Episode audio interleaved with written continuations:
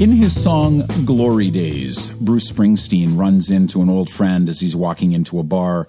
They go back inside to share a few drinks and catch up. But this friend, who back in school was a very accomplished baseball player, just keeps talking about the past, what Springsteen calls the glory days, the old times, the remember whens. In the second verse of the song, he's hanging out with a friend he knew back in high school, now divorced from her husband, her looks apparently faded. Over drinks, she tells him that when she feels like crying, it's remembering the glory days, back when she could, quote, turn all the boys' heads, that cheers her up. That conversation, like the first one, never moves beyond talking about the past. And finally, the songwriter reflects on himself. In the final verse of the song, he says, Think I'm going down to the well tonight, and I'm going to drink till I get my fill.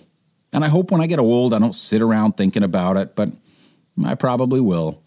Yeah, just sitting back, trying to recapture a little of the glory of, well, time slips away and leaves you with nothing, mister, but boring stories of glory days.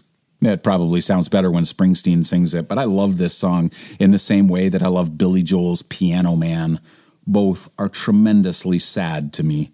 Songs filled with a longing for what never was, or what was and will never likely be again. They are cautionary tales about the dangers of not moving forward when you still have time to do so. Warnings against being tripped up by looking backwards and not living in the present. Springsteen's Glory Days is about the sadness of living in and longing for the past, and the paralyzing and stagnating effect of resting on our laurels. What's that got to do with you and your creative life? I'm David Duchemin. This is episode 67 of A Beautiful Anarchy. Let's talk about it.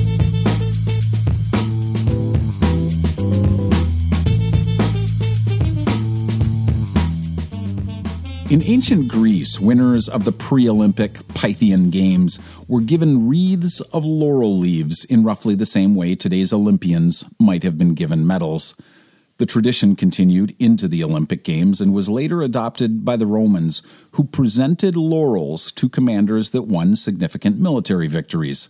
Laurels were trophies, tangible reminders of accomplishment and success. Even today, we have Nobel laureates and poet laureates. A laureate being one who is crowned with laurel, though it's been a while since those laurels were anything but symbolic. To rest on those laurels, to stop there as if we've hit a pinnacle in our lives, is to not move forward. And that's a problem because life and our creative efforts to engage it and fully inhabit the moments of which it is made always moves forward and when we fail to keep up, I think we lose our place in time. If the last episode of A Beautiful Anarchy was about failing to move on from past failures and choosing not to get stuck when it all goes wrong, then this episode is about the dangers of camping out on past successes and getting sidelined when everything goes right, both of which result in inertia, repetition, and the absence of flow.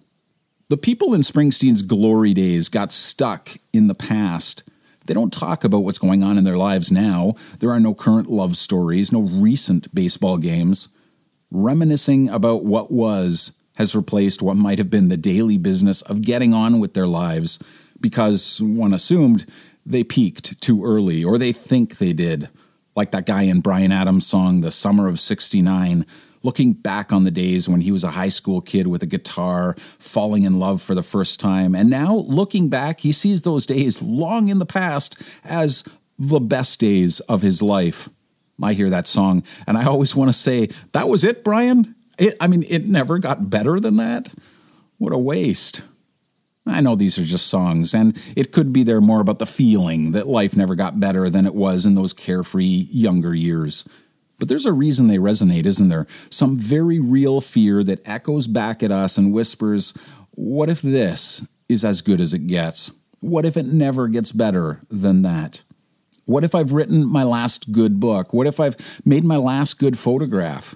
What if the next album is just the first step on what Lester Bangs in the movie Almost Famous calls the long journey to the middle? The trouble is, the strength we need to cling to those past victories is the same energy we would otherwise need in order to move on. And we've got to let go of the one before we move forward into the other. That's not to say we need to forget them or that there isn't something really powerful in nostalgia and the warm golden glow that surrounds the best of our memories. It's just that the creativity we expend in the retelling of those stories is energy that's unavailable to us for creating new ones. Stories of glory days, when we believe them ourselves, encourage safety and discourage risk. They tell the story in reverse, beginning with the accomplishment of celebrated work and working backwards from there, making every step just an inevitability, none of them carrying any real risk. Because when you know the end of the story, that the hero does prevail, there's no real tension or fear that, you know, this time it might all go off the rails. When you know that it all works out in the end, then the question, what's the worst that can happen, is really not much more than rhetorical.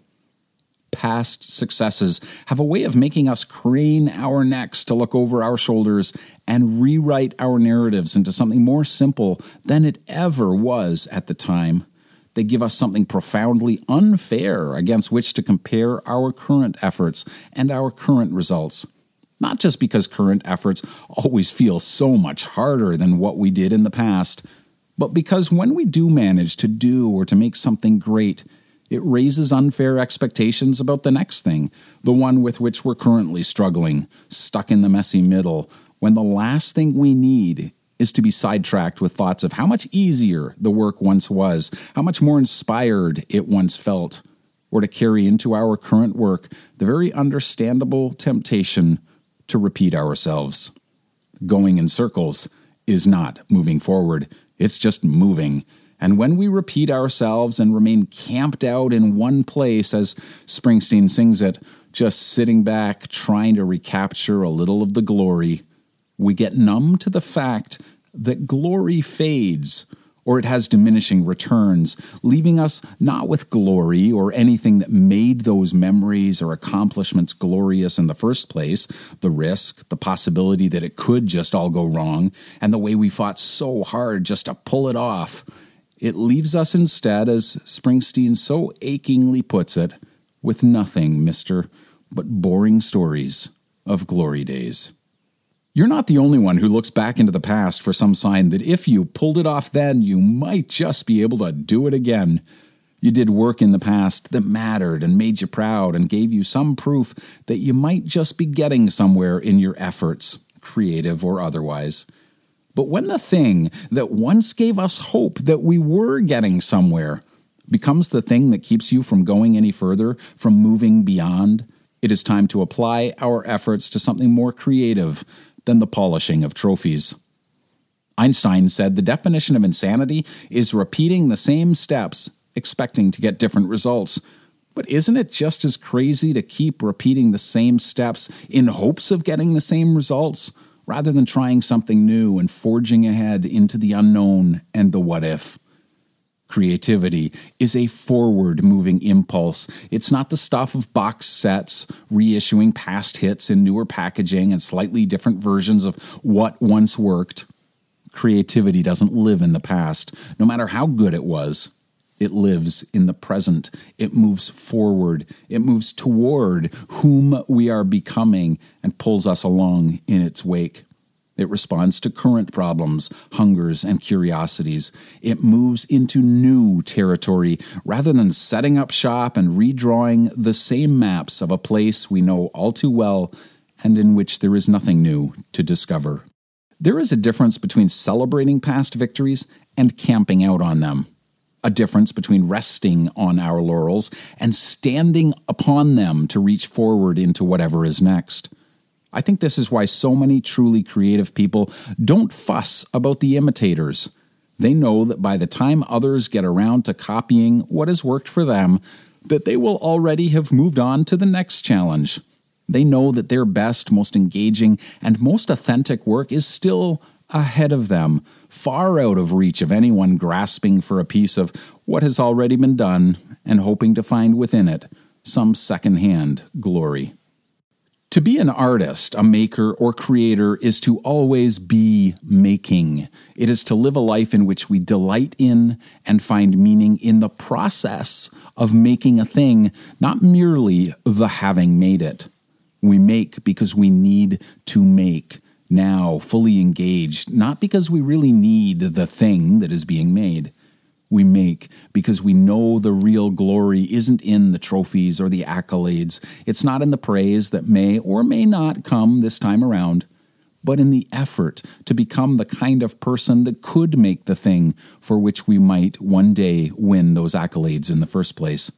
It is in knowing that our best work is not behind us, but ahead of us, and that the real glory, the prize that most excites us, isn't in our past or even our latest work, but in discovering and making what comes next. Thank you so much for joining me again and for giving me the astonishing privilege of being part of your creative life. Hey, if this podcast makes a difference for you, if it's important to you at all, can I ask you to share it with others? Just point them to a beautifulanarchy.com and they'll find their way from there. And if this podcast is new to you, you'll find that it takes a short break every four weeks when I send out a new issue of On the Make, which is like a written episode of this podcast sent to your inbox every fourth Sunday morning. If you're not already getting it, but you'd like to, just go to startuglybook.com, scroll to the bottom, and let me know where to send it. Once a month, I'll draw the name of one listener to whom I will send a signed copy of A Beautiful Anarchy, the book that started all of this, as a thank you for listening. And if you ever want to do more than listen and you've got something to tell me, you can get me anytime at talkback at a beautifulanarchy.com. Thank you again for being here. We'll talk soon. In the meantime, go make something beautiful.